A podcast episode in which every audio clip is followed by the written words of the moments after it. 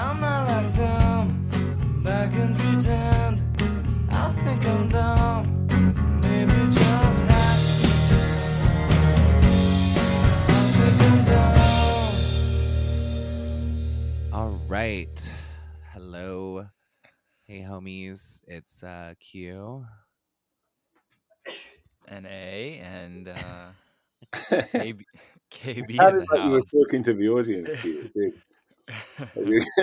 like uh, your fans. I was I, I was talking to the audience, but I was I was trying to we don't really have a thing at the beginning. We maybe need a thing, but I was trying to do like Q, A, and then like KB goes, but I didn't really set that up well. But anyway, yeah, I was like, you just kind of trailed off. I was like, I guess I should say something here. Yeah, we need to come up. We need to come up with a little intro thing. But anyway, um, we have KB with us again at Goldentoothed on um, Twitter. Long, long time friend of Thoughts and Prayers. Also the host of Ball Earth Propaganda, and he's in our favorite uh, group chat, and really the only one I actively participate in, even though I'm hangers on. group chat.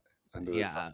No, I'm not in every group chat under the sun, but I am in a few that I just sort of like don't ever look at. But I Our love our group chat is literally the only group chat I've ever been invited to. Same. I- We have a- we have a- didn't we have want to- yeah. I love our I love our group chat. We won't we won't dox the name because I think it's a secret between all of us. But we have a good group chat. Um. So yeah. So KB, do you uh, do you want to add anything besides uh, the at and the Ball Earth propaganda and anything No, else? no, that's perfectly good. Thank you for having me back. Nice to see you. Yeah. Nice to see you too. And Ball Earth propaganda um, is going to be back really soon, right? Next Back week really with a soon. Yeah, we're recording again on Sunday, first time in a, in a couple of months, and uh, we we got we got we got ammunition. We're fully loaded. We've got we've got Basil and Cassandra joining at the same time. Whoa. What do you reckon? Too much? I think it's I think it's going to be great, and we're mm. we're doing an episode with Basil soon too, where we watch the Afghani Kardashians, which I think will probably be. ve- I think it'll be very different than what he talks about with you guys. So I'm excited for that. You want to know what we're doing with him? We're, we're going to do Basil's Yeah. top three internet feuds. That's- maybe five, good. maybe ten. That'll be tough to narrow it down. Yeah, yeah, maybe three is too too modest. I was like, you could choose, um, you could choose individual feuds with individuals or feuds with entire factions of the internet. It's totally up to you. Like, uh, He's got he's got to go into depth with his whole thing with all the perfume gays. So I'm hoping for yeah, that. that's that's yeah, that's gonna be good. I'd love to hear how that went down. But yeah, um, yeah, we're gonna do the we're gonna do the Afghani Kardashians. We're gonna do a gayer one, but it'll be fun. um, so yeah, I'm living in. Uh, so I'm gonna I'm gonna jump right into some like conspiracy head stuff because I'm I'm in NYC and the air is crazy here. Um, it looks insane. And it's also extremely cold outside. I've been sending you guys pictures of it all day Yeah. um like it's like june in new york which is usually like hot muggy 80s i don't know how to transfer that into your system kb No but idea. Yeah, don't it's hot it's hot it's hot um and it's it's but it's very cold and i my i know they're saying it's the canadian wildfires but i have this weird theory because there was all that stuff about like blocking out the sun with weird dust that they just like did a little ex- like the gates foundation or something did a little experimental blockout and now they have to come up with a new you know explanation yeah. for it Yeah.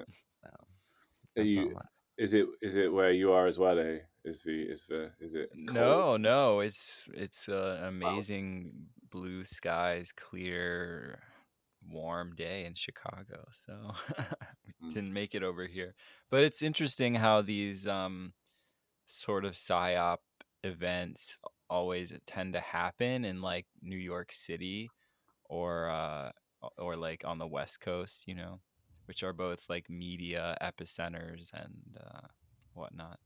Yeah.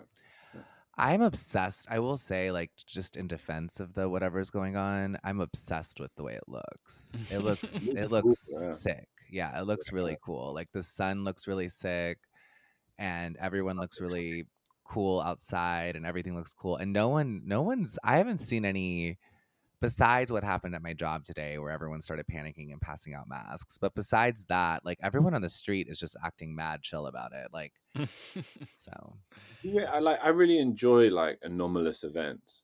You know, like I this this might sound a bit disrespectful or, or inhuman, but I think I would have really like relished to be in New York around 9-11.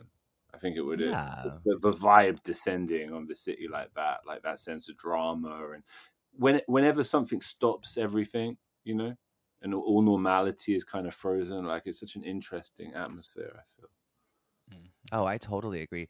I mean, lots of people talk about their 9 11 stories as a time of like increased vitality and excitement. Mm. Um, I was here during Sandy, which wasn't, you know, quite 9 11, but it was a, you know, like 500 people died and the city was shut down for like two weeks. And That's uh, cool too. I would have enjoyed yeah that. yeah 500 you know it's not it's not 3000 but um but yeah it felt it felt cool kind of i'm not gonna lie like it felt like my life had like a weird Yeah. extra Love vitality yeah. like i was surviving something even though i wasn't doing that much you know even better, like, even better in terms of living through, a bit like the pandemic, you know, uh, those Yeah. early, those early exciting weeks, you know. Mhm. And we're going to um supermarket like a few days before lockdown, and, and some- just went in, and every shelf was stripped, like every. I was like, what? Like apart from there was wine, you know, which just shows how much wine they. So it shows how much wine they stock, you know, rather than uh, it was unpopular. I'm sure it was the first port of call, but it was just empty. And it was just such a ghostly, like Dawn of the Dead feel. You know, it's kind of cool. yeah do you guys uh i know you host a podcast called ball earth propaganda do you do you guys buy into like do you think it's just wildfires or do you think it's or do you think it's generally there's a chance of some sort of real nefarious bullshit going on Uh, Naturally, uh, naturally, I'm paranoid, like like you guys. So you know, you go. Simple explanations are rarely the true ones, I think, but they must happen occasionally. But it's always worth going to the um, fantastical and conspiratorial first. I feel. Yeah, even if it's most interesting. That's you know that's epistemology. yeah it's more it's more fun i mean poolhouse and i have been on this whole kick lately about uh like how maybe there's like weather wars going on um and china can like send like crazy storms and stuff to the us so like maybe this is like a weather war even if it is just a big fire in canada it's like who's to say that wasn't deliberately set or Oh, whatever for sure. like, Yeah, you yeah, yeah. know? It's, it's to corroborate global warming. You know, you can Mhm. bet your ass. Well, personally, I mean, I just always tend to just believe the official narrative until Until proven otherwise. Yeah. Yeah. You know what? Do you know what? We had a funny thing here this week where we were like, um, we were being psyoped into thinking we had a heat wave. They were going like heat wave, heat wave, heat wave, and you went on your phone and it was like blazing sun, you know, through all the day. And outside it was overcast and cold. And we were like, are they literally like? Because I think last year, last summer, we had a couple of weeks of like glorious sunshine. It was really nice, and they they broadcast it to the world. Do you remember? We were world news. It was like England is too hot, and the tarmac was supposedly melting on the fucking runways of the airports. And, and I, I, I was tweeting about it. Like, are they really telling you we're in trouble? It's just hot. Like, isn't it, you know? It's not even that hot compared to American city in summer. And they made it into a global news event, evidence of uh, the climate crisis. And I felt like they were trying to replicate it. You know, we just have this sort of shit spring, summer weather, and they tried to just gaslight us into thinking it was a heat wave, but it wasn't. I can, I can promise you. Yeah they just make the map red on the yeah, fuck, fuck, Um, even changing the temperature. Just Yeah, like the temperature is the same, but they just have the map red red on the on the telly. I'll use some Britishisms, uh, yeah. and then everyone thinks it's like really hot. It's interesting that like I mean this is happening at the exact same time as they're kind of rolling out this like new like CIA psyop or not CIA, The sorry, aliens, yeah. alien. I, I did take I took some uh, Valium today, so sorry. Um, but I like, but yeah, they're they're rolling out this like alien psyop thing. So Yeah, which this is like a I, I I haven't even looked that closely into it, but it seems like they're trying to distinguish it in a sort of significant way, which is like like they're saying that there a- is it's someone who's an actual like government whistleblower saying that these are like extraterrestrial like objects, right? Yeah, so the story I read that just the Guardian article, which is pretty all the articles kind of said the same thing, which is why I stopped reading them, but this guy who really worked in the intelligence world uh, is whistleblowing and saying that they have intact alien craft. Um, he's never seen it, uh, and he's never uh, he's not involved in that division, but he knows they exist. Um, and now there's like some weird, like vague sort of like Congress people that are like pressuring the intelligence agencies to release which I find I find even further proof of like the deep state because why why can't Congress just be like we're coming in tomorrow and we're looking at everything you know? Like why do they have to like why do they have to put pressure on these people these unelected officials to do anything? Um so yeah that's that's the whole, that's the extent of it though. That's all he said. He said there's definitely intact alien vehicles in the government's possession and that there it's the information's being illegally withheld from the president and congress. Which the bigger the bigger thing to me again should be that like there's an, an unelected entity in our government that can even withhold things from The Congress other the thing that I noticed about this one is that rather than it being kind of a mainstream media thing story, it's like been all these kind of uh, counter narrative, like counter narrative TM people, like uh, what like Tucker Carlson and RFK Jr. and like those type of people who are kind of running this story. yeah I was, uh, I was, I took it as a testament to my like complete disinterest in the mainstream media by the fact that it was like aliens land or alien ship land. I don't even click. Like I just scroll past it. Like I don't even, I don't even have a look at the fucking text. Well, whatever, man. Like, it's like some crazy person telling you something. Like, I just can't take you seriously. I don't know what you want me to say. no one really gives a shit like no one i've heard is talking about it like or anything like that it doesn't it doesn't have the the kind of like thrust of something really big happening so it's it's weird that I, I don't know what the point of it is or why um it's happening i mean i i would be really suspicious of like i believe aliens have like visited this planet or whatever i believe they exist um who knows what that like what that means but i just i find the idea that like the government is going to like really like i don't think it'll happen if if there's broad knowledge of that it's not going to be from the government like telling us what the truth is it's going to be some like insane undeniable event you know like that's witnessed by too many people but there's but there's been a lot of those and it doesn't really change anything there's been lots of events that thousands of people have seen and you know It would be, it would be funny if something like that did happen that was kind of unignorable and like governments couldn't mediate it and lie about it. Like they just had to be like, yeah, this is a thing. You know, it's an actual authentic thing. Like they wouldn't know how to do it. They would be like, oh, we have no capacity to just broadcast something that's happening. We have to like twist it in some weird way or something. You know. yeah what would be like undeniable like i don't know some like Independence unambiguous Day, you know, the whole Mm. shadow. right Yeah. yeah. it's like over every major city in the globe the giant, They'd giant be, they'd be trying to bullshit us. They'd be like, uh, it's global warming. Um, yeah, just, just through through sheer habit, like habit of bullshitting. It's all china Mm. Yeah. china managed to do that Uh, Our Um, pal Fitness Feelings has uh I mean he he kind of every time the alien invasion, stuff isn't he? he? He expects to see the fake alien invasion. Yeah, well that's his thing is that that they're like basically the point of these like micro alien ops is to just like get people more interested and excited in the possibility of aliens and like the, increasing the Yeah, number yeah, of people who like believe that they exist or whatever, you know.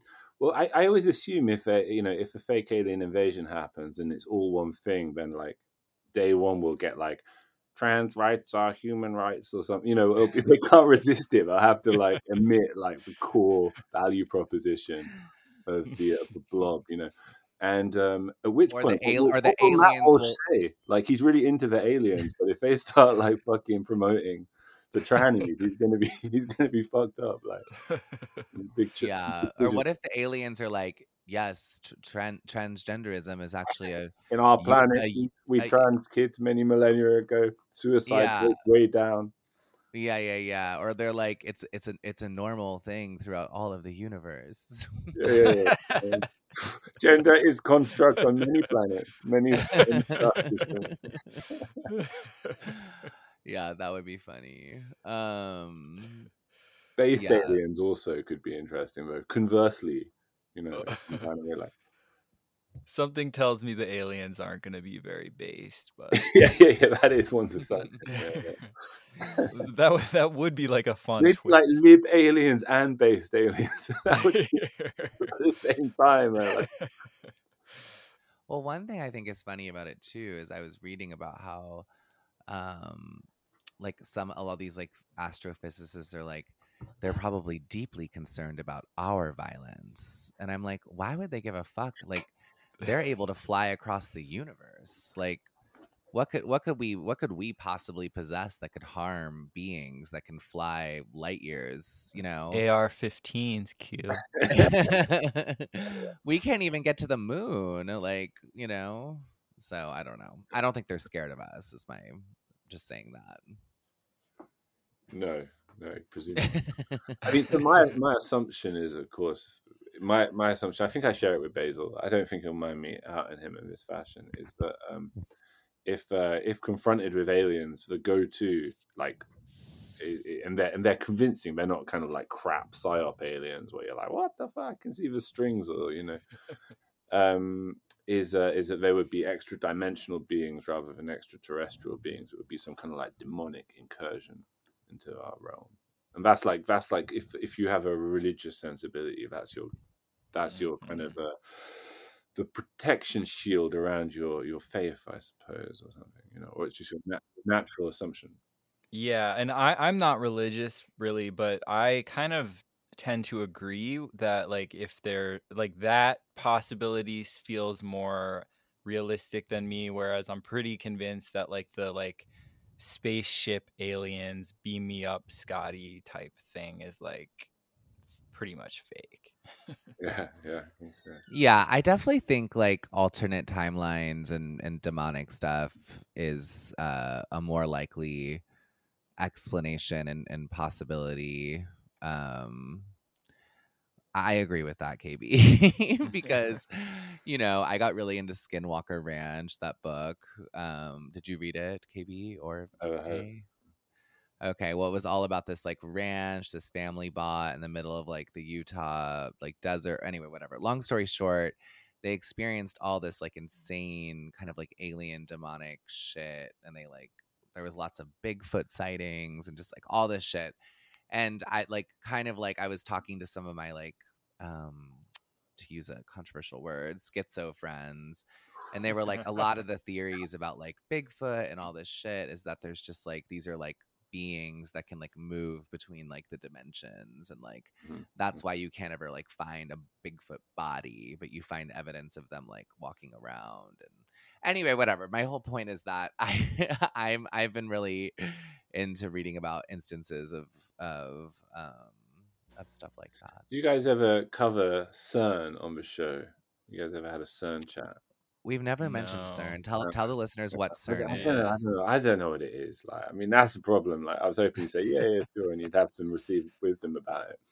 But it's some kind of like weird particle accelerator, right?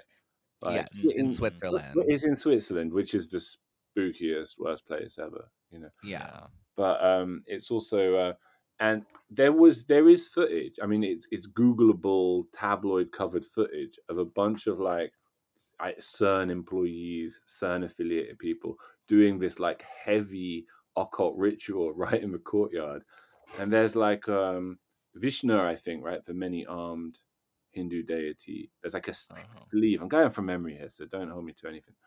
Um, there's like a statue of Vishnu, if I, if memory serves correct, and they're all doing this like black hooded satanic fucking shit around it. It's like, it, and it was, and, and they, there, there was even an official line from CERN. It was a joke. It was they were just having it. They were just having a goof, and uh, it's how what they do uh, after work on Wednesday. They all, they all, someone has a mad idea and they do it. I don't know, but um, it looked like the spookiest thing ever, and just like the descriptions of what they're ostensibly doing sounds sounds spooky and strange. So, um, you know, if you ever read about like um the the sort of occult CIA, Church of Satan machinations around San Francisco in the 60s and 70s, right? Like we kind of bled into that whole men who stare at goats stuff about psychic powers, trying trying to acquire and cultivate psychic powers. But like all of it was all sort of like occult psychedelic exploration, like really, really spooky stuff, like just satanic shit basically, where they're you know, I guess the essence of the occult and of Satanism generally, as one understands it, is trying to evoke entities, right? Trying to pull other entities from other dimensions into this one.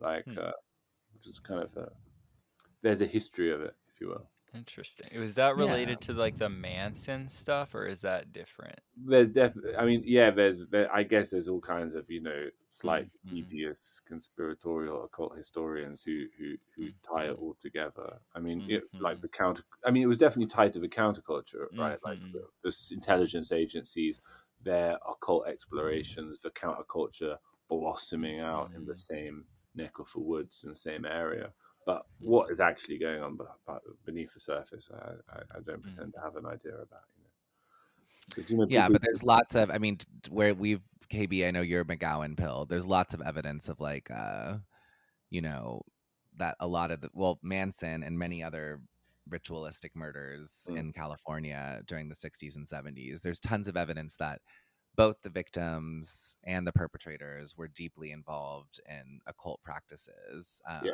including Manson's victims, which you know they managed to you know say is like the most offensive thing you could say. But there's tons of evidence that Sharon Tate and that whole crew were involved in the process church and involved in all these like yeah. kind of like satanic yeah. groups in and around LA and um, you know how much of that was like we're all super fucked up on drugs and you know like i don't well, know like if the drugs were being handed out by the intelligence agencies and you know right you know what i mean it all becomes mm-hmm. a bit weird. Mm-hmm. i mean i i take i was gonna say i've taken a lot of drugs and i've never started doing occult rituals but it's almost untrue like there was a period there was a period in taking a lot of drugs in my 20s where we started putting like occult symbols on the wall for parties and stuff and just just just dabbling just dabbling a little bit. So doing ouija boards some weird ouija board shit. You guys ever done some mm. you ever had some weird ouija board experience? Yeah no i mean my my uh my my partner is very superstitious doesn't allow us to do uh ouija board stuff. But yeah like what before I was with him, my friends did Ouija board stuff, and I I definitely felt like acid for sure, LSD, I, am mm-hmm. sure you've taken a lot of it, KB. I don't know how much of you you've, you've taken of it, A, but I've, I've never been fond of it personally. Well, I, I I took it probably I don't know. I would say like twice a day. no, like I would say I would say school. let's yeah. say conservative estimate. I took it thirty or forty times. Yeah.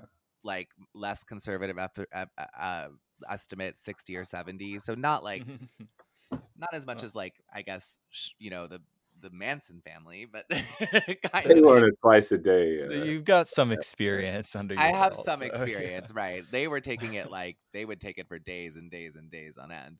Um, but I will say it breaks down your your barriers, and it definitely makes you. It definitely alters your your brain chemistry. It makes you more susceptible to like kind of you know weirder more out there ideas. Yeah, there's, there's yeah. no doubt that it does that. I mean i never participated in like a literal cult but i think you know aa and i have known each other a long time. I think you know we've participated in some maybe cult like activities you know? Sure sure, sure. yeah. What's your what's your weirdest acid story from uh, those 40 odd times Ah, my weirdest acid story.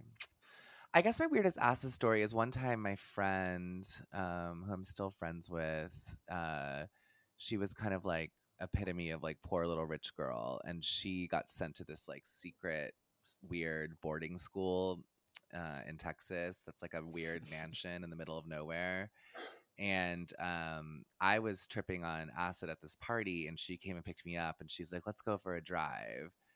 And she was like really quiet during the whole drive and like smoking cigarettes, and I was tripping, and she wasn't. And she drove me out to the old um, mansion where her school is. It was closed, obviously, at the time. And she was just telling me all these stories about all the shit that happened there and all the girls that had committed suicide there. Cause this was like a, this was like a weird like uh, place for like troubled rich girls where they were sort of like packed away and she that's co- sort of what had happened to her um, and i felt like an intense energy at that place you know what i mean? Like an intense darkness like a deeply demonic feeling place and i was like who knows what was happening to these girls and who knows who even founded this weird bullshit creepy mansion rich girl you know like so that was probably my weirdest experience. I didn't do anything weird but i just just being there was very weird. What about you kb you tell us one. All right, so uh, I was uh,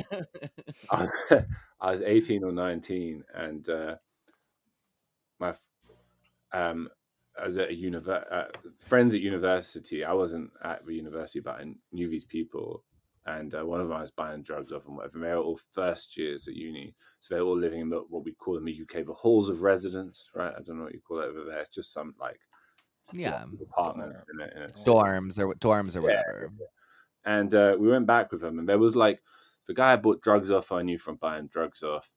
A couple of his friends who I knew through him, and this other guy I kind of half knew randomly, and I thought they were all quite quite good friends. I just assumed so because I went to the same university and whatever. And we were doing a liquid acid and, and taking Mm. those MDMA, and we'd been at a, a club of like one of those horrible kind of like old genres of music, progressive house. It was progressive house, whatever the fuck that is, but it was pretty pretty uh, striking music if you're doing all of those drugs. Right? I mean, we went back to this one of those little rooms in these halls of residence, and there's so it's like five, six people, maybe seven, all tripping, and two of the guys that I kind of half knew became convinced that one of the guys that I half knew, who they'd been given loads of liquid acid and started to he started to act up a bit. They became convinced that he was um, faking it. He was like a drama student, and this was the, they were like conspiracy theorists. They were like us, but uh, they were like, this guy is faking being on acid. He's trying to fuck with all of our heads. And I was like, no, I they were like whispering it to me. I was like, no, no, I don't think so. I think he's the guy's like kind of getting progressively more spaced out. And I'm like, no, I think he's genuinely done all the acid you get putting on his hand. You know what I mean? And uh, eventually they were like, all right, get out of the room. And they like, they, it was like dawn. The sun was coming up, and they like pushed us all out of the room. And we all sort of sat tripping in this horrible, stinking student kitchen you know, just reeking of washing up, tripping, going, what's going on? And I thought, well, I better go check on him. And I like knocked on the door and they were like beating the shit out of this guy. They were like Oh fucking God. beating him. Like they just had some like demon had entered them. Do you know what I mean? And he was so fucked up. He was just lying on his back going, This is amazing. This is amazing. I'm like, oh my God. So I was like, uh, I kind of gathered a couple of the other people and we went through and we were like, yeah, we think this is a, a poor decision on your part to uh, beat someone to death because you're convinced that he's pretending to be on acid. There's everything about this this run of events is uh, is skew if you know. Mm. And we did manage to kind of we took the guy away and we took you know we was, he was like all bruised up on the staircase, and they uh, they just stalked out looking like they were you know like murder. You could see, and I was so high, you know, you could see murder had entered these people. You know, you could see a, yeah the spirit of a murderer had like descended into them. It was dark. That's my real violence yeah yeah violence. I'll- not a good combo. Yeah. No, I'll I'll we'll t- I'll tell one off the air, but I I have uh, one person I know who went really uh, crazy on acid and got involved in like what ended up being like a semi prominent national scandal. but I don't want to say it on the air because I think it would lead to like instant doxing. So we can tell you that we could tell you that off off the air. Okay, okay, deal. but yeah um yeah it's all it's all very interesting. I mean we'll see. I feel like with all this stuff i try not to like come down too hard on like any one side because um i just i until there's more information it's like so hard um, to really give like a you know a firm um, On the alien stuff, you mean? I was gonna say, Yeah, yeah, yeah, yeah. yeah the alien Air stuff sort quality, the aliens, whatever. air, air air quality aliens Yeah, all- yeah, all yeah. of that stuff All of it. so. It does seem like they're trying to sort of bring back like little whiffs of lockdown with the uh the New York smoke stuff. Like light, light lockdown light sort of. yeah. that was the immediate response was like everyone was like you should be inside and have masks. Um before we transition to truckers because i want to get really into that with kb um i do want to say a little little internet moment. I want to thank uh dasha for sending me her lost in translation uh scarjo ass shot and uh for for befriending me so um dasha you should come on the pod sometime if you ever hear this we would love to talk about Lost in Translation with you and various other Sofia Coppola movies. I'll make A watch them. So this is a this is a shot into the deep dark night, but I think it's worth I think it's worth mentioning, you know? So let it let us know. Um Tuck it in at minute thirty. Yeah. yeah. That's way to do it. Tuck it in. If one of her friends hears it, just let her know that big fan. Send it over. Say, shout you out thirty minutes. yeah 30 minutes in um so kb i want to do the your article on the trucker um the whole trucker thing um i'm gonna i'm gonna ask if it's okay with a for you to give even a breakdown of what happened with the trucker convoy because um i think a lot of people myself included were still kind of in sort of Really? covid well i was sort of January twenty two.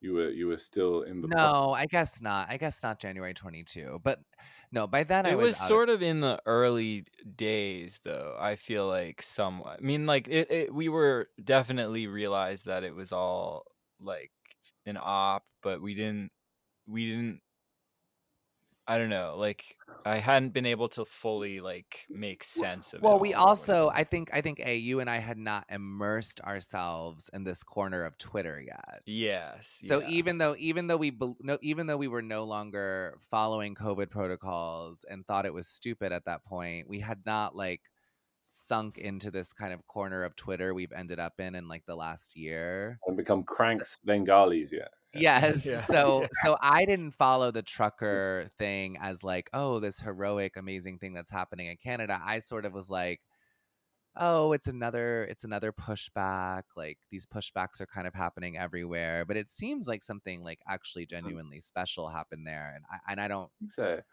yeah. well, I you know I think may have made some difference to it is like if you'd been unvaccinated at that point, because right.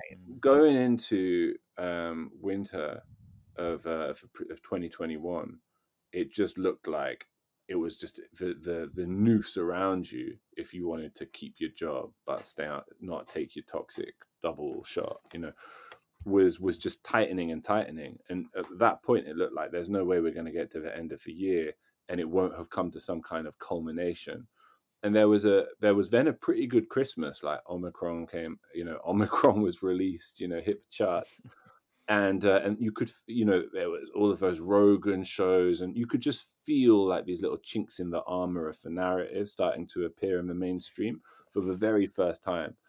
Um, but it was still Can you, like can you give us just like a if you don't mind I- you're I think you're getting there but could you give us a breakdown of just like what happened what prompted the political situation I don't know if it's easy to do but if you could give Yeah, us like yeah, a yeah, five, no, like a five minute like what Right, yeah. happened For sure, for sure. Well, I was gonna say um, how I first experienced it, Q. Right, how I how it how it hit me first of all, right, and then I, and then I'll go into the sort of like the genealogy of the event. So then, uh, twenty eighth of January, yeah, shit, shit still felt like you know there were still the mandates were still in place all over. They were creeping in still, or they were in place, whatever, whatever. And Canada was known; it was Justin Trudeau's like kingdom, right? Like it was his mad kingdom.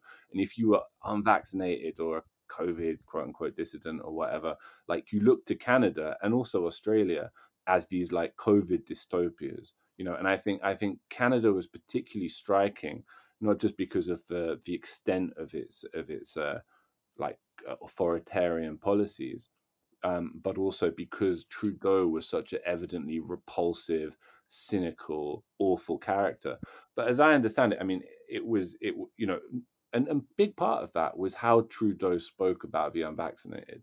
You know, there were a couple of leaders who used similar phrases, but none as kind of consistently and enthusiastically as he did, you know, and really aggressively dehumanizing. What did he? He said he had a fi- couple famous quotes. Like Yeah. one something about like we have to decide if we're going to We're going to tolerate, tolerate the these people. unvaccinated. Yeah, yeah, yeah. They're they're, some, they're sexist. They're mis- you know, they're they're racist. You know, there was just this, and there was stuff about. There was a speech he did about like I won't. We can't let them on public transport endanger our children.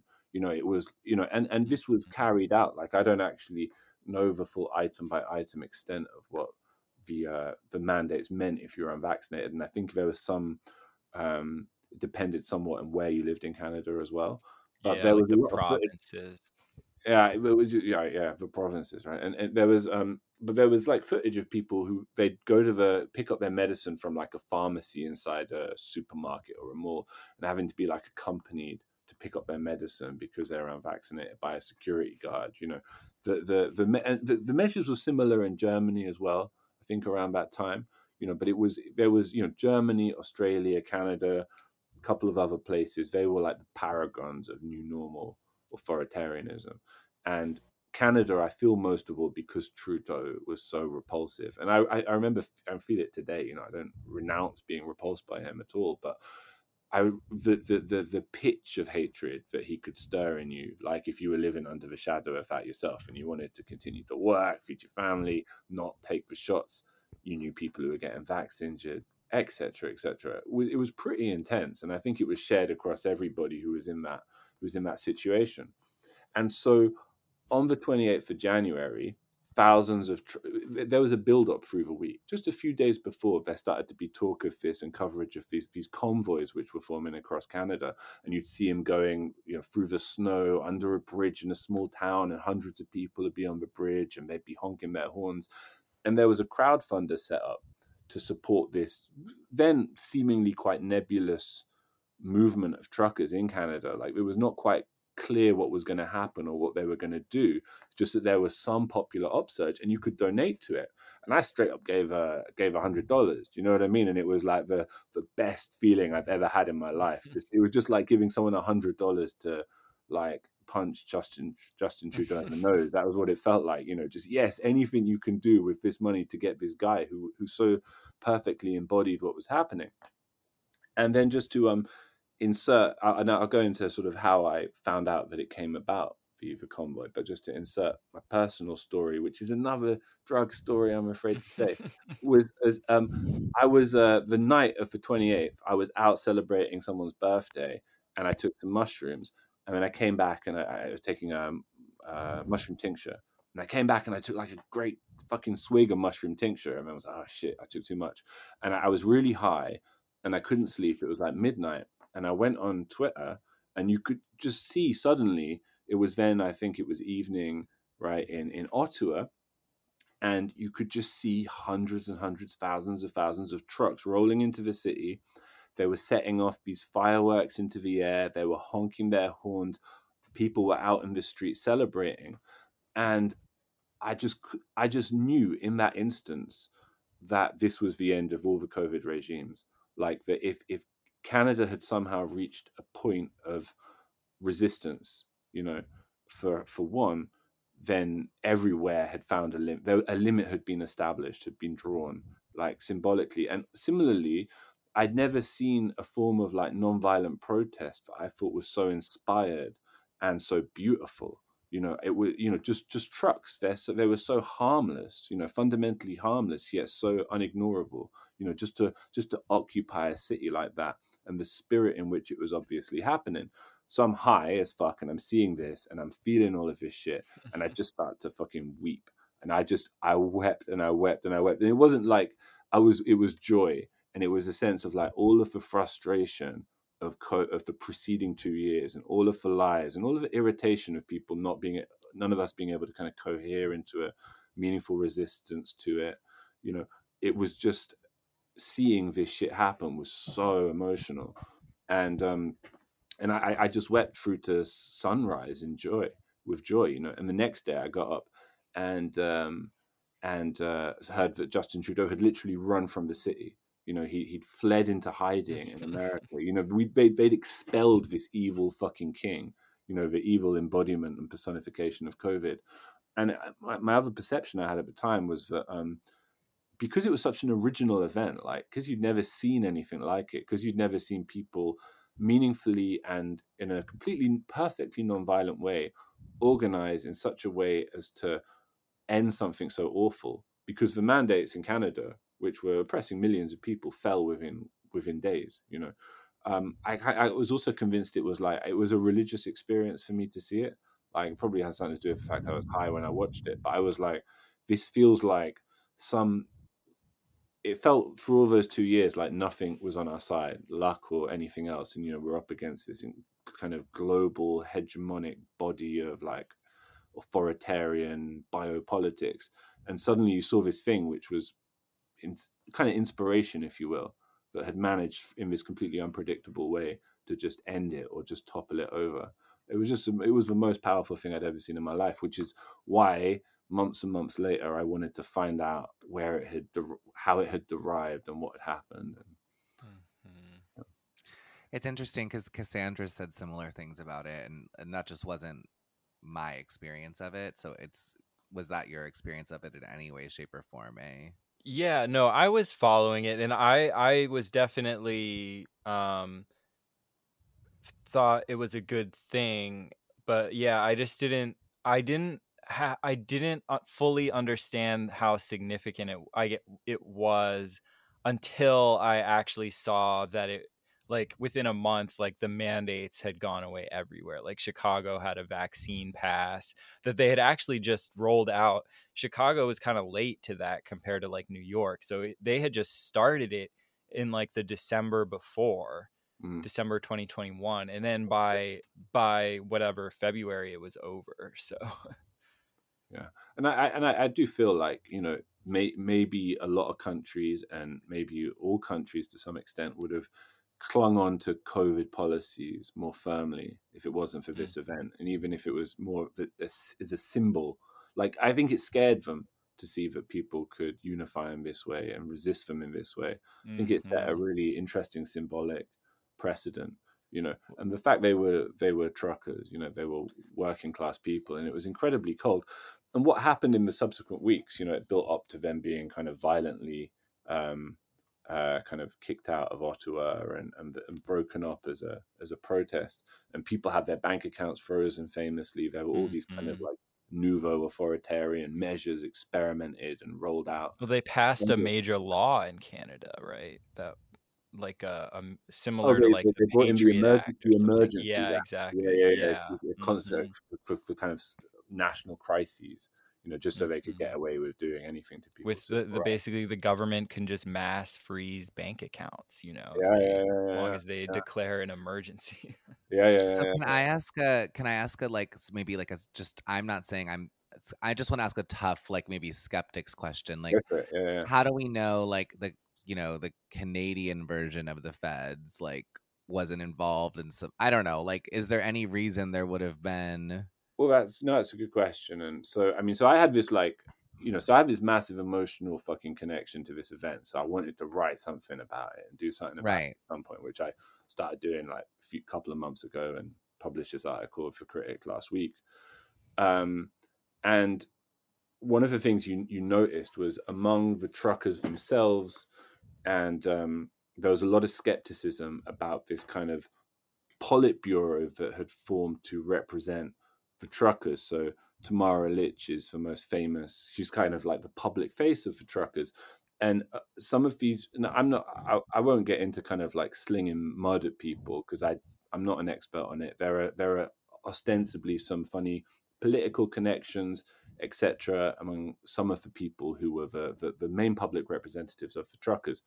Now, what I would say is, although those people were involved quite early, um, if you look at the event itself and you witnessed it in real time, um, they were like nowhere to be seen. Do you know what I mean? It was the presence Mm. of thousands of trucks in the city, you know, and the wonderful, wonderful scenes, which were so authentic of real working class men and women just in their fucking body warmers walking the streets of Ottawa, and the palpable panic of the establishment in Canada and around the world. I think about it. You know, they were freezing the um, the crowdfunders that I and so many people gave to. You know, they were they were bringing in the emer- they were doing. I I the the that makes me do, it does make me believe in the fundamental authenticity of the central Mm. spectacle. Now, could it have been that it's been co-opted? Could ops and people have insinuated themselves, particularly in the aftermath of it, to to play out a kind of a more controlled narrative? Absolutely, it could. And you know, one thing I, I did notice is I before I started writing about it, when I started to look into what the aftermath and legacy of it was at that present time, is that there was a lot of cynicism around it, and there were people speculating about what it might have been. My conviction, and it's not a fact, right, is that there was. I actually tweeted at the when it happened. I feel like I'm seeing the first not a psyop thing in my life. Do you know what I mean? And so, you know, Yeah. I'm, I'm, I'm a, you know, anyone who um is a hos- hostile to a conspiracy theory is obviously attached to that reality. Do you know what I mean? In some emotional way, in the first place, and I, I, I- definitely am right to the to the to the truckers, but I don't I don't dispel the possibility of something like uh, uh kind of you know deeply nefarious going on behind it, and I think there were elements of it without a doubt. But I do think it was authentic, and one of the things I was able to find out. So when I was researching, when I, I decided initially I was going to just try and write like a proper full history of it because I didn't know anyone had, and then I found out that a guy called B.J. Dichter um, had writ- he was their communications officer.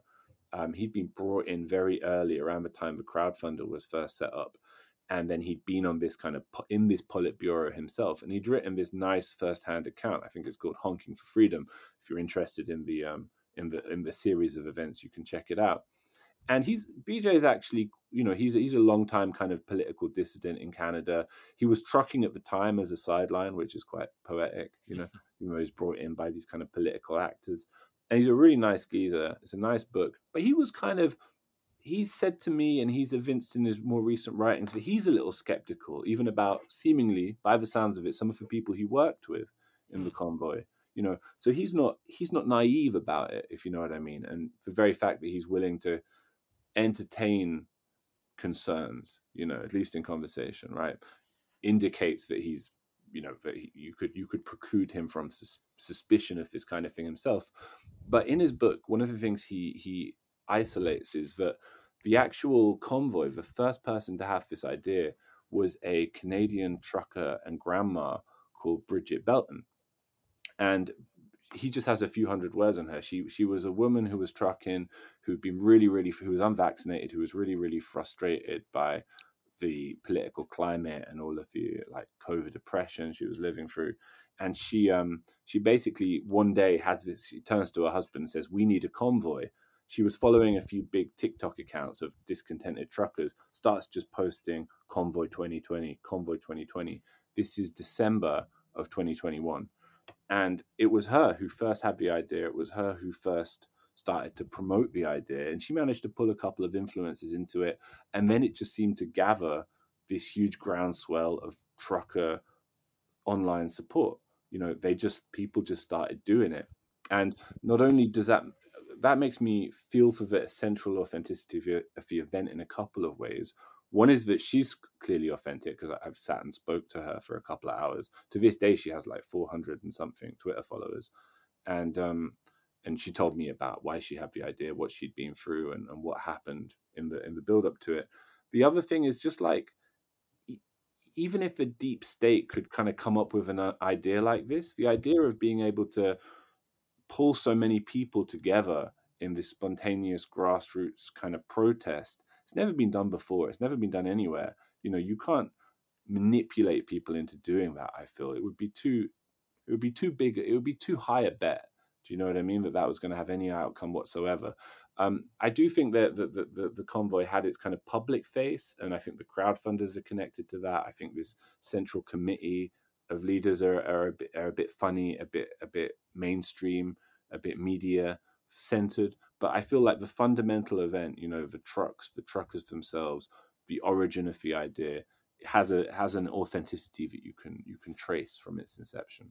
Yeah, and I, I agree with all that. And I, I, I wasn't sure about this too. Like I I mean, especially or like I just became so black pilled on everything. I was like, what if the, you know, it's just all um and I wondered that about the Dutch farmers and stuff too. But Sure. I think um there is some like I think just like at at a core level, the reason that it was able to be effective is because they kind of found like a legitimate sort of weak spot in the regime where like they had these truckers had leverage because they could just like hold grind the whole economy to a halt and they you know and i Mhm. think that's also why you see a lot of stuff about trying to get like um self-driving trucks and stuff Yeah, like yeah, yeah, that yeah. That's one of the poetic things about it. I think uh-huh the opposite of um automation, isn't it? Yeah, mhm. The last Eh, phrase of human industry or something.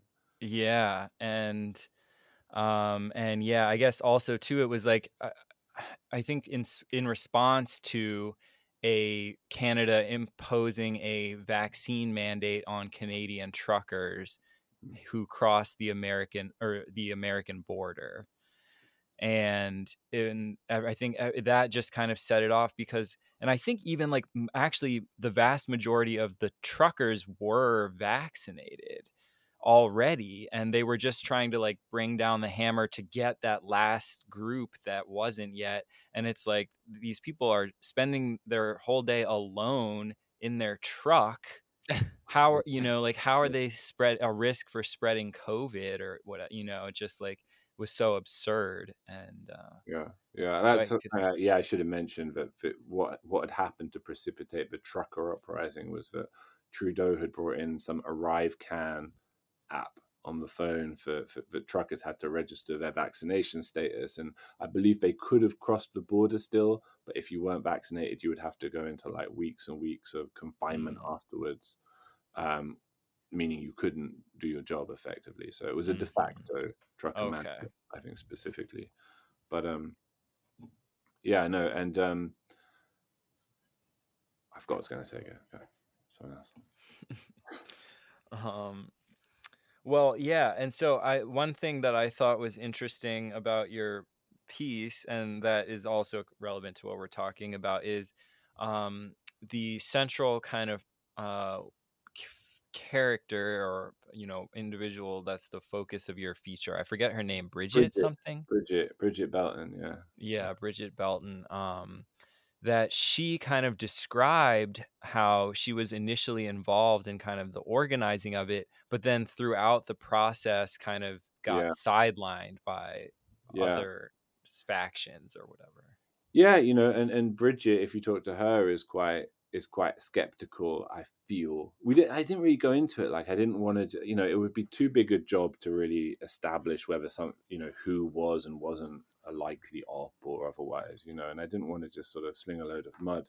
So I wanted to just sort of celebrate what I saw as authentic and good about the the trucker protest. But I feel like Brigitte is also has a pretty healthy skepticism of, of some of the people she worked with and what their motives were. And maybe it's just that their motives were sort of like political and narcissistic or financial in some cases, you know, or maybe they were infiltrators. I mean, who there, who knows, probably were, right? But um, yeah, she she she was just like she is just you know like a a, a working class woman who didn't want to wear a mask first of all ever. It just made her feel like she was suffocating and dying. She just loathed it, and subsequently didn't want to uh, um, didn't want to take the shots. You know, and was also sick with with with the Canada that she was living in. You know, as being a completely unrecognizable sort of loathsome country. Um, and uh, yeah, you know, so uh, yeah, as I, as I say, she's just a she kind of just emanates authenticity. I mean, when I, I interviewed her on FaceTime for a few hours, she sat in the cab of her truck with snowflakes kind of swirling around outside a window, just smoking fags in a big red body warmer. you know what I mean? And uh, smoking cigarettes, I should. Uh, I should. And, uh, excuse me and uh, and it and it- and it was it was it was nice to sort of like touch base with its root, you know, because I for me like I I genuinely I would like to genuinely entertain the possibility that um, it was divinely inspired. You know, that, that, that, that, that, that there was a limit to the that something wanted to limit the um, the kind of totalitarian aspirations of the global Covidian state. You know, something was on our side. Uh, you know, outside of our uh, outside of our perception, and um, and the idea that uh, she would be the person it was given to to carry this idea into the world really appealed to me as well. You know. Interesting. Yeah, no, um, it's it's a really great piece, and what it's it's in the critic. Yeah, it's in the critic. Uh, And it's your first it's your first piece you're publishing as an anon. no, no, I, I I- I wrote three pieces about the UK and COVID for the OffGuardian, also Okay. Yeah. also under KB. He Like, came on I our got- show I to got talk. paid for. I got a big uh, yeah yeah. that's- you may remember you. and I got uh, I got but I got paid for this one. You know, big money. As well, nice. you better believe it. That was pathetic, but you know. but um and uh you know i left out i left out the tears and the the mushrooms though. Like i just said i was looking at it on my phone. I noticed that because I knew that story yeah, already, and I was like, "Oh, he didn't mention he was tripping balls." no that's an exclusive. It was in the draft and then i was like i was like look the mush- mushrooms are a bit naff. It's not the 60s you can't be wanging on about how high, how high you are. So i put that out the piece and then uh, i still had the tears. I still had the tears and my missus was like look it looks a bit fucking pathetic doesn't it you crying your back. So I was like, I removed that as well. I know I don't even recognize the fucking finished published piece, but I'm glad your I'm glad your hot fascist wife keeps you uh that is why- keeps you looking um manly. yeah, yeah. Um I, I guess what I find like inspirational about all of it is just, you know, even today experiencing this event where so many people so quickly fell immediately back into this panic state. You know what I mean? Like everyone yeah, thinks you yeah, have to have a mask on. Everyone thinks school should be canceled. I have a pregnant friend who refused to go outside. And I'm Hasn't not saying breathed day. Yeah, yeah. yeah and i just it was interesting to see like we're like an hour in like to this thing or whatever to a couple hours in no one you know the information is not like if you walk outside you'll die. That's not what anyone was saying you know?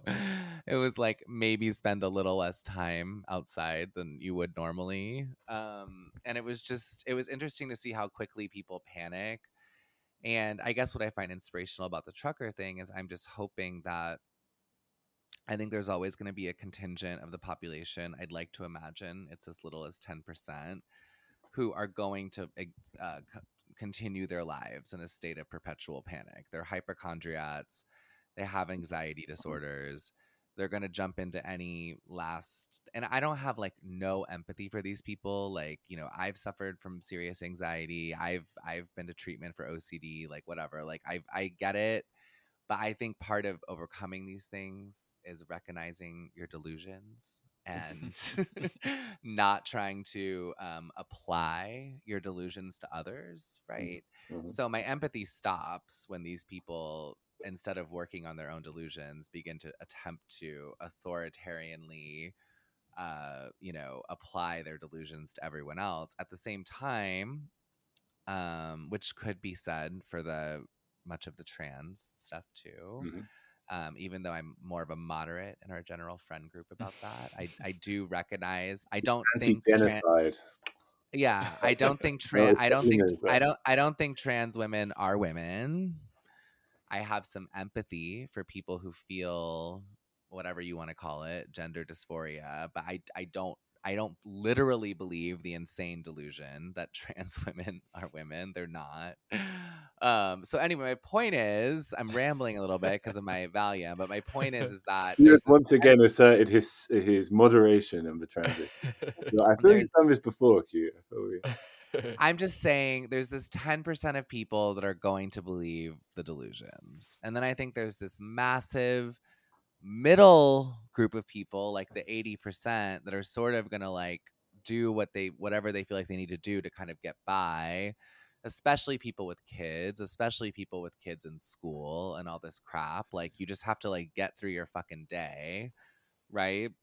But I like thinking of the truckers and people like them as this 10% that hopefully will always exist that will push back, right? And so I'm hoping that creates some sort of equilibrium in the culture because I don't think we're going to eradicate as much as Basil would love it for all the, the, the bottom 10% delusional people to be put into you know re-education camps i don't think that's likely so i think i think that i'm hoping people like the truckers serve as a counterweight to this bottom delusional 10% that i think will cling to these delusions until their death at a likely natural lifespan age of some disease they find incredibly incredibly tragic they die they, they're dying If the from. vaccines don't get them first. yeah Yeah, I, I think um, I think that's what you have to celebrate about any show of uh, of of resistance during COVID is that everyone who didn't do something was was was making a demonstration of uh, of, of the limits of people's obedience, you know, Mhm. and and that that you would hope delimits the future plans and aspirations of our beloved rulers. Yeah. Once I Yeah. sta- once I like was black pilled on the COVID situation, I stopped wearing a mask and it felt amazing, honestly. And I Yeah. feel like you did feel like I don't know, like it was shedding a light on mm-hmm. something, you know, just like showing like, oh, like you don't you don't have to do that, you know. I'll tell you a funny thing about the masks is I was thinking today, right? Like, so because I was following the alternative media for for years, right? But in, in January of 2020, I, like anybody who was, you know, doing so, I was aware of this, this, this virus in China. And, you know, often you found people taking it seriously in the alternative media the earliest, right? It's the irony. And then within a few weeks, they'd completely flipped. And I was like among them. And I, like, we did our like toilet paper shopping super early, etc., etc. and um, and I, I am pretty sure, right? I I reckon I got a credible claim to be the first person on the London Underground going to work in in January of 2020 to cover their mouth and nose with something. It was just my scarf, right? But I was reading about this virus. I'm thinking, well, I'm in London, so it's all gonna it's all gonna slosh around here if it comes, and it's gonna slosh around on the tube even more. It just feels like this kind of super kind of uh, contagious space just psychologically right so i'm sat on the fucking tube coming home from work one day i was like grossed out by the thought of this chinese virus and i tied my scarf around my face and um and i probably looked ridiculous and no no other fucker was doing it in the city and subsequently within a few weeks you could see the mortality rate was fine you you, started to suspect the um the uh, the people photographed dying on the streets in China were bogus, and if you were conspiratorially inclined, you were you were all in on your skepticism. And I never wore a mask again, give or take, other than you know a couple of times in the hospital. You know, I would even walking my kids to school. You'd have to go into the grounds of the school, and they had a ridiculous like one way system around the grounds. You know, and it's outdoors, but everyone had to. The second you were through the gate, you had to wear the mask. Even Did you um but wait, I have one question just cuz you had a baby in the pandemic. Did Yeah. you did was you not being vaccinated an issue with being in the room with your wife and things like that or No, it was uh, it was it was all right. Um, it was okay. it was in it was like in the first third or half of the of the first half of the year Yeah. of, of 2022 and uh and actually they were more chilled about you having your mask on stupidly or under your nose or, or not at all than your average supermarket was you know which Huh. was uh, which was ironic Did either both of you had babies in the pandemic? Did either of your wives have to wear a mask while giving labor or did they not do that? yeah I think mine had one on during her cesarean yeah I don't Wow. think my wife did, but yeah, I I had to do it the whole. you had one on. Yeah. Interesting. we had um, we had the funny thing about one thing that did happen, which was indicative of the times when we had the baby, was I was in there for like an hour and a half after the, the C section, and then they were like, "Right, you got to bugger off now," you know. And I, it was just like it was in the morning when we had it as well, so just like doing a half day at work or something. I was like, just out on the, out on the town. Just like, what am I going to do now? Like, I've got a baby in there, and I can't even just like sit and get my wife a glass of water and whatever. You know, it's really weird. That is Oh, weird. God. Yeah, and then it's you know the I think another thing that I, I I think the thing that still shocks me about people like I talked to a friend yesterday whose husband just got COVID and and neither of them have ever tested positive for COVID um, until this time I guess. And I was like, um, of course they like dramatically isolated from each other and she, like in separate homes. Um, and she was like, "Oh, I'm gonna have to go get my my fifth booster. I have to talk to my doctor about that." And I was like, "Why? Why?" And I I did push back a tiny bit. I was like, "Why would you get a fifth booster?" And she was like, "Well, you know, like it's going around again." And I'm like, "Well, it's gonna go around for the rest of our lives." Um, and the boosters didn't. Your your husband had four boosters, and he still got COVID. And you said he got pretty sick, and he got sick every time he got a booster. So now he's been sick five times. You know what I mean? Like, so I'm like, I'm like, why? I'm like, you should really like do some research because the, you know, it doesn't prevent transmission. It's kind of a pointless thing to get. And I- don't know if I moved her or not, but I, I like, I was like, it's at least worth mentioning. But it's interesting because so many people are still clinging to the narrative, even after like China, which was like the last country with zero COVID, they opened up and COVID just poured in. you Yeah. know what I mean? Yeah. Like, so it was like, it's so funny that even after the final country you could point to, like, there's one final super authoritarian country that managed to kind of keep COVID essentially out of its borders, but eventually they had to stop. And then everyone got COVID there, you know? So- We had um, a friend of ours, uh, lib couple we know, um, just had this. They're married for years and years and years, and the, wife just found out that the husband has been having an affair for like five years, and it all came to, came to light. And it, you know, they're, you know, I don't know if a marriage will survive or not, but it's very sad stuff, right? But um, my wife was talking to her just today, and uh, she was like. Uh, what did they do during we were like kind of wondering i think she was wondering or they're discussing how he pulled it off how he how he had this kind of other woman for so long because they were always together you know. So what happened during covid? She said oh i didn't i didn't i didn't see her you know for, for months she, she she was like well i'm glad he i'm glad he didn't break the bubble. I would have been really upset by that. So uh, took some uh, lib solace from the fact that uh, he's Your husband's already fucking someone else, giving you God knows what, you know, S- STDs and stuff. But you're you're so happy that he didn't break the COVID bubble. Jesus, yeah.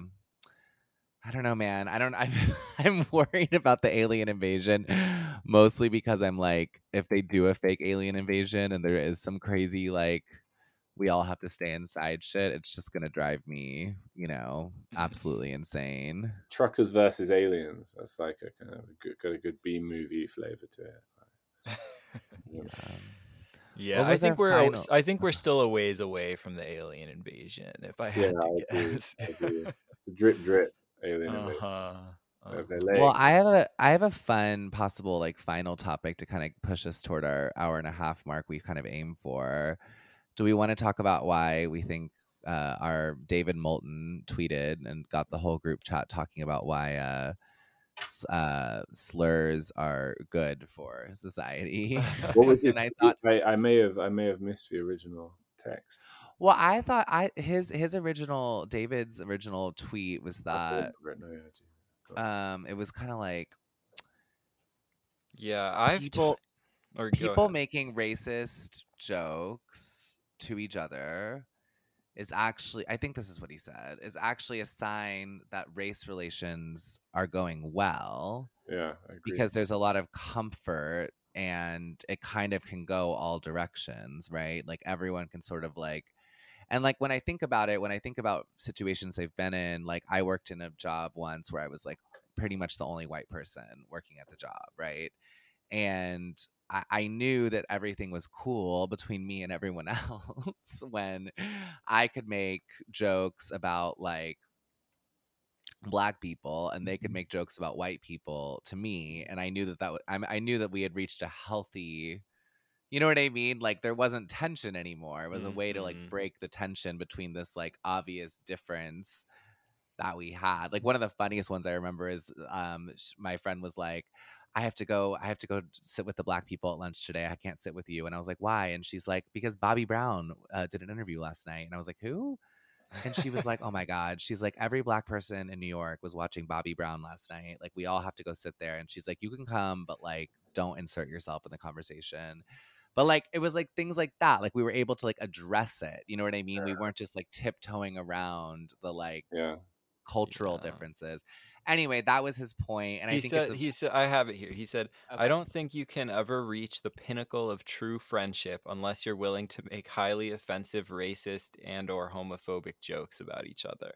For this reason, wokeness feels like a war on human connection as such. It precludes the possibility of friendship. Yeah, I completely agree. And I, I I feel completely I feel like on our chat that you mentioned at the top of the episode, like Mhm. one of the like refreshing things about it is is there's a few straight guys and a few gay guys as well as Cassandra. and um and Tucker and Tucker, women. of course, as well. Yeah, yeah. And uh, and everybody like talks constantly and completely transparently, and makes a lot of jokes about sexuality. And I think at this point, and that's probably something that we've lost most significantly, is the ability to even like communicate across the sort of sexuality divide, like uh, due to oversensitivity and neurosis. You know, and I I, I don't know if you you could even just the possibility of being transparent about like your prejudices or making jokes like i do think that precludes uh genuine friendship between people who are different without doubt Yeah, like I think like male. I mean, to the extent I the only male female friendships that I've ever seen exist because I think they're difficult. I do think they're difficult, straight men and straight women, because I hate to break it. I don't not to disparage straight men, but typically at some point the straight guy makes some sort of advance of some kind. Um, I mean, maybe maybe married straight guys can do it because they're locked down. But like when when it's like a single straight guy and a single straight woman, it's there's always a there's always a moment where something could potentially happen. And every woman I know has said that this is true. They're like they will eventually make a pass. Like it's gonna happen.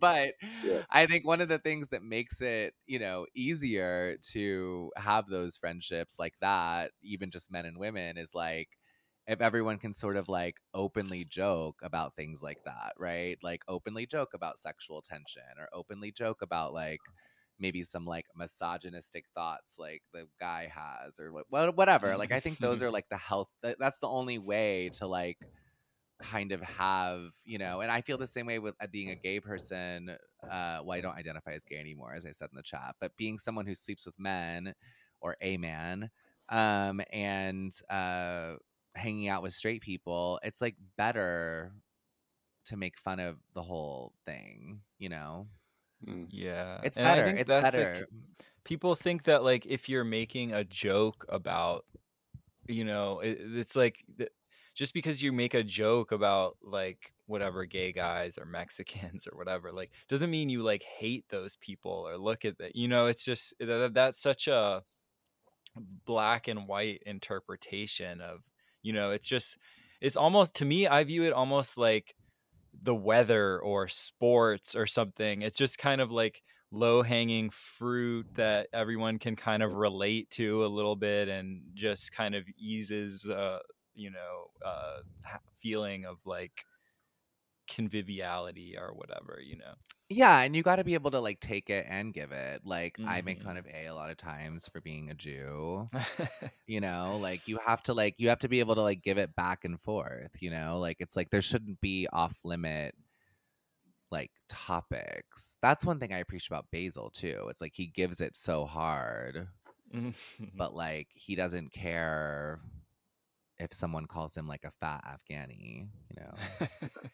It doesn't bother him. He thinks it's he thinks it's funny, you know. Yeah, yeah, yeah. So They, they, they, is there that kind of like um lib ban over there on like asking people where they're from? Like for me, Yes. it's kind of a yeah fucking classic example of this, and it, Uh-huh. it's something that's there to like dry up conversation, right? Like you know, a city like London, like everyone's from somewhere else. It's the it's the go-to weather conversation. You know, like where are you from? And and libs have literally stopped saying it. And libs are already quite bad at like making friends outside of their like ethnic and class and ideological circle, right? Like that's kind of how they're defined is with this kind of deep kind of um, introspection socially. And now they can't even talk to anybody, like because they're so Yeah. terrified. Like they can't even like fucking say, Well, you "Oh, might where- breathe on where them and from?" kill their Like, grandma. Someone's fucking from Uganda. I mean, you're gonna ask them where they're fucking from. Like, just pretend they're English or something, or pretend they're not black. Or, it's bizarre, you know. But Yeah. It's so stupid. It's especially stupid living like working where I work because I work in lower Manhattan and like, you know, tons of the white people I run across aren't from America or New York yeah, and they're white. Yeah. You know, there's lots of Yeah. Brits, there's lots of other European people. So it's like it's funny too because it's like it's like, oh, you're assuming because I'm not white, I'm not American, and I'm like, no, I'm just Yeah, no, assuming Yeah. I, I live in an area where many people are not American. you know, yeah. yeah. I Well, don't and know. It's, I uh, think you're it- you're asking a warm, friendly question and trying to get to know someone. It's not like you're being like, "We don't take kindly to foreigners around here" or whatever. Yeah, you know? 100%. Yeah. We don't like them, but Yeah. no, it's fine. Yeah. I think one thing that it's it's good too is that like it kind of like and I I I became such a Grinch, such a scold. Um, I'm sure I even like have you know in my way way way long ago lib days like scolded A and stuff like that. Um, and it's like and it, it sucked because I think back about how I used to be so politically incorrect, and that's what people thought was really funny about me. and then when I got like super woke pilled, I was just like an annoying scold, mm. you know. And it was like, and it's sad because it's like it's it's just you're not as funny, and it it is funny to it is funny to make fun of like differences, and I've never seen a liberal make like a good joke like hannah gadsby it's like now it's like now liberal comedy is like a fat lesbian crying on stage like that's Yeah. That's their that's their version of like a comedy show you Yeah, know yeah. i might make it over i might make it over to the picasso thing she did because i just want or they did excuse me because i just i just because i just because i just want to see the um i want to see what it is and maybe like talk about it on the pod because it's like I- i can't even imagine i'm like hannah gadsby is doing a sackler family funded picasso exhibit in brooklyn Yeah, yeah, yeah, yeah. I can't believe you're planning to subject yourself to that. i mean it just seems like something i sort of have to have to see I. Yeah. In in America, is it still quite common for people who aren't white to joke to you and ask you about being white?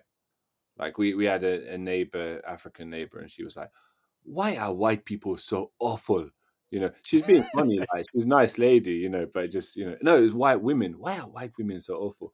And you know, like she meant libs. Do you know what I mean? She meant sniffy libs who won't ask Oh. you where she's from and just look tense and don't really want to know her because she's not fucking middle class. lib. Well, I would, as someone who has worked in a few environments where, again, I was one of a few white people, I will say there's two types.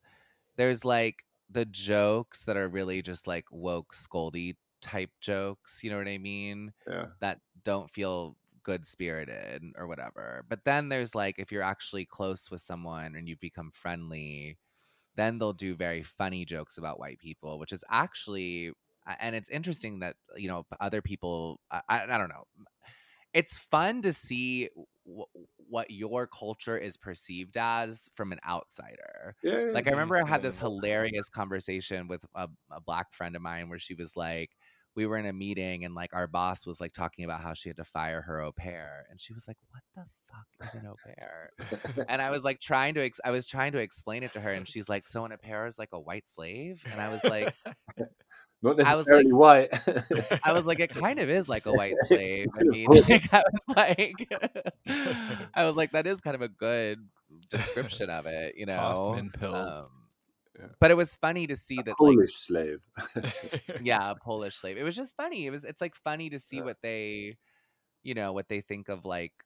Yeah, like to, it's fun to see your culture observed from people not within your specific culture. Is there I- is there a um generalization about white people in America by non-white people, but we're all pedophiles? Have you ever heard that one? I've I haven't heard that it. I've heard No. that from a from a from a uh, you know couple of uh, black people in London. you know. I've heard the the jokes I've heard about white people are not typically a very like, nice generalization. You know, we could we could do with a more flattering one, to be honest with you. Yeah, the funny ones I've heard is like they're all, you know, they're bad dancers Mhm. or they're not cool or they have like, you know, or they're they're uptight. they're Yeah, like res- they're uptight or awkward. Yeah. awkward. Yeah, they're too reserved. There's too many like social rules around the way they which is kind of true of middle class white people. I mean, I there are they get, they get this one here because you go through the tabloids and all the sort of like awful child cruelty stories or fucking weird perverted stories do tend to be white people. And uh, Okay, well, I'm I mean whatever. I'm I'm already like beyond getting canceled, but I will say the only people I've ever seen hit their kids in public were black people. So well, oh, oh yeah, you know they have. Well, that's you know they have, their own uh, areas of uh, prolific criminality. You know, no doubt about it. But like, I've never seen a white person completely rail on their kid in public, but I've absolutely seen a, a black people completely just smack the shit out of their kid in, in public on the street. So you know, yeah, I've seen that. I don't know if you guys parent that way, but Actually, actually. no. No. Yeah, it's like taboo to even like raise your voice. Oh, is it? Is it really? Yeah, sort of. I mean, you know, if if, if it's if it's Out like my way through the day. No, I don't. yeah. Well, that's another thing. This one friend made a joke with me once. Her daughter was like misbehaving, her like three year old daughter, and she's like, "You can look away with if you want, but it's about to get really black up in here." And she's like, "This girl is putting on the coat," and I was like, "It's fine, it's fine." But she like threw her against the wall and put on the coat. It was like the Oh, coat. yeah, yeah, yeah. The coat is like getting on. Like there was not going to be like a where it is, and they do make fun of this. It is funny to watch white parents be like, "Come on, do you want to, do you want to put on the coat?" Like, Yeah, you yeah, yeah. know, like Cody wants a little put on. What's that? Hey, do you shout at your kids? Like, Do I shout are at you them? affected by lib parenting?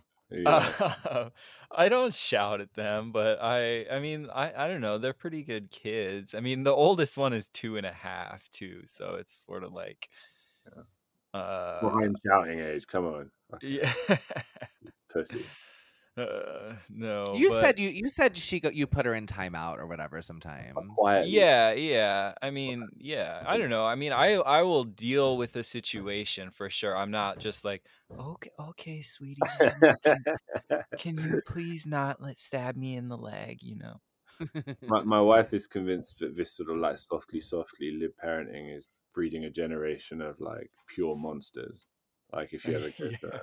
A, party, the kids just run the house, you know, just say anything. No, no one knows how to discipline anyone at all. it is pretty crazy It Oh, is yeah, pretty crazy but i would say that even apply to like my generation if you grew up in like a kind of a more lib environment like that was kind yeah, of yeah, I didn't. My parents still beat me, but yes, my lib my friends whose parents were more lib, definitely there was more pervasive uh permissiveness for Mhm, sure. I don't know. and that's what I you think- always heard about like the millennials being the participation trophy generations and stuff like that Sure. Yeah. I mean, I remember one time my mom like throwing a participation trophy across the room and getting a hole in the- and getting and there was like a hole in the wall. I don't even with it, just fucking- yeah, I don't even I don't even remember what she was mad about, but I totally like have a vivid memory of that. Um, I do think kids. I will say this as someone who's been a teacher and stuff. Like, I do think it's it is healthy for kids to be like a little scared of their parents, like because there Yeah, are I- kids. There are kids who are like, yeah, call my mom or whatever you when know what I it's mean? necessary you know don't do it like randomly or for like a some small thing but eh, you know if something's like important and you want to make sure that it, it- you're instilling something yeah i mean i think it can be a tool in the toolbox yeah. you know Yeah, I agree. Yeah, I agree. I We're think talking about violence, yeah. Yeah. Do you do you do? I mean, you don't have to if you tell us if you want, KB. Do you spank or anything No, like that, or is no, no, I don't. No, I'm just joking. none of that? Okay. I couldn't, I couldn't hurt. I couldn't. I, I hurt a child, spanking no. spanking seems to be out of out of out of vogue. Uh, it's a bit fucking seedy, isn't it? Like of all the Yeah. Yeah. I was like, Christ. Um, Yeah. I did just spend two days kind of uh, single parenting, as it were, with a cold. and uh, my voice was kind of like in a state of being perpetually raised. I just sort of like barked my way through the days, you know. I think I, I think I'm usually uh, more more softly spoken and tolerant than that, but being a little ill. So. But yeah, I mean that's the other thing too is like I feel like you need to teach kids more so to like th- think for themselves and make good decisions without someone like yelling at them or whatever, you know. Mhm, mhm.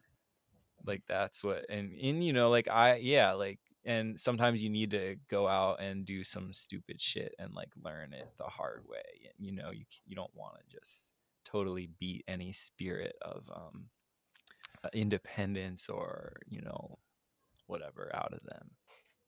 I will say when I fostered like a severely autistic kid who was like nonverbal and like would like run into the street and stuff, I did feel like I never, of course, was violent with the child, but I did feel like I had to physically Of course, yeah. force the kid to like like there wasn't an option to let go of my hand and if you tried to let go of my hand i was going to pick you up like there you know what i mean? Like i did feel like for their own safety i did have to like i couldn't do like the free with with a special needs kid i i don't think you can do the free parenting you know you do have to like kind of command their them their them physically you know Yeah, it's the same. It's the same with like very young children, right? Because you got to keep them safe, and you they'll they'll they'll run into a car park. You know what I mean? Mhm. Totally. And that was and when I was fostering that kid, that was the first time the social worker was like, get a leash. And I um I got one. And I'll never judge another parent for it again because I'm like, you never know. Like if a kid has serious Yeah, th- there's a certain age, like around two or like a little bit maybe younger than two, when they know how to run, but they don't have no idea about anything else that's happening, where they'll just like bolt in a into the middle of the street or something. Yeah. Yeah, and I and that's I mean that's what I was dealing with. I was dealing with a five year old who was probably more like a two year old in a lot of ways, Mhm. so bigger even. And I was like, you Mhm. need to have. So anyway, I I after that I I used to think that was so crazy, but like after that I'm like, these parents with the backpack leash thing, like who knows? They're doing it because they're they're trying to get through the day. So they're trying to put the sun down on a, on another day, you know. All right, Q coming Um, out as pro leashes for children. Pro leashes for it's sure. a little bit more right wing. I actually think the leash might be a lib. It looks a bit lib, doesn't it? yeah, it does. It If you does. It does. out seem- of them, you got to just you know, on the end of the string. Yeah, as Yeah, long as they're real- not wearing the puppy nose or whatever. Oh God. Yeah, furry kids are coming soon. Well, um, well, But, Jen, should we should we start wrapping up? I think. yeah, I gotta I gotta jump off here and tend to the young ones, but All right, KB, tell us again where we can find the article. Uh, it's in the Critic uh, magazine, and uh, you can uh, you know it's under under KB Goldtooth, and uh, it's my pinned tweet, you know. But there's no there's no mushrooms in it, and there's no tears, so I don't know. I don't know. I might disown it. disown it. It a- I just wanted it for the mushroom and tears. No, but it is it's a nice account of uh, Brigitte's Brigitte's story is in there. Brigitte's story is very cool. So yeah, it's a Alright. great read, and uh, I had a great time talking to you as always, KB. Pleasure, my uh, friend. Thanks for having me. back. Yeah, Yeah. good good to talk, guys. See you. We don't talk to you enough. all- Yeah, talk to you all in the group chat. All right. Bye. See you- see you on the other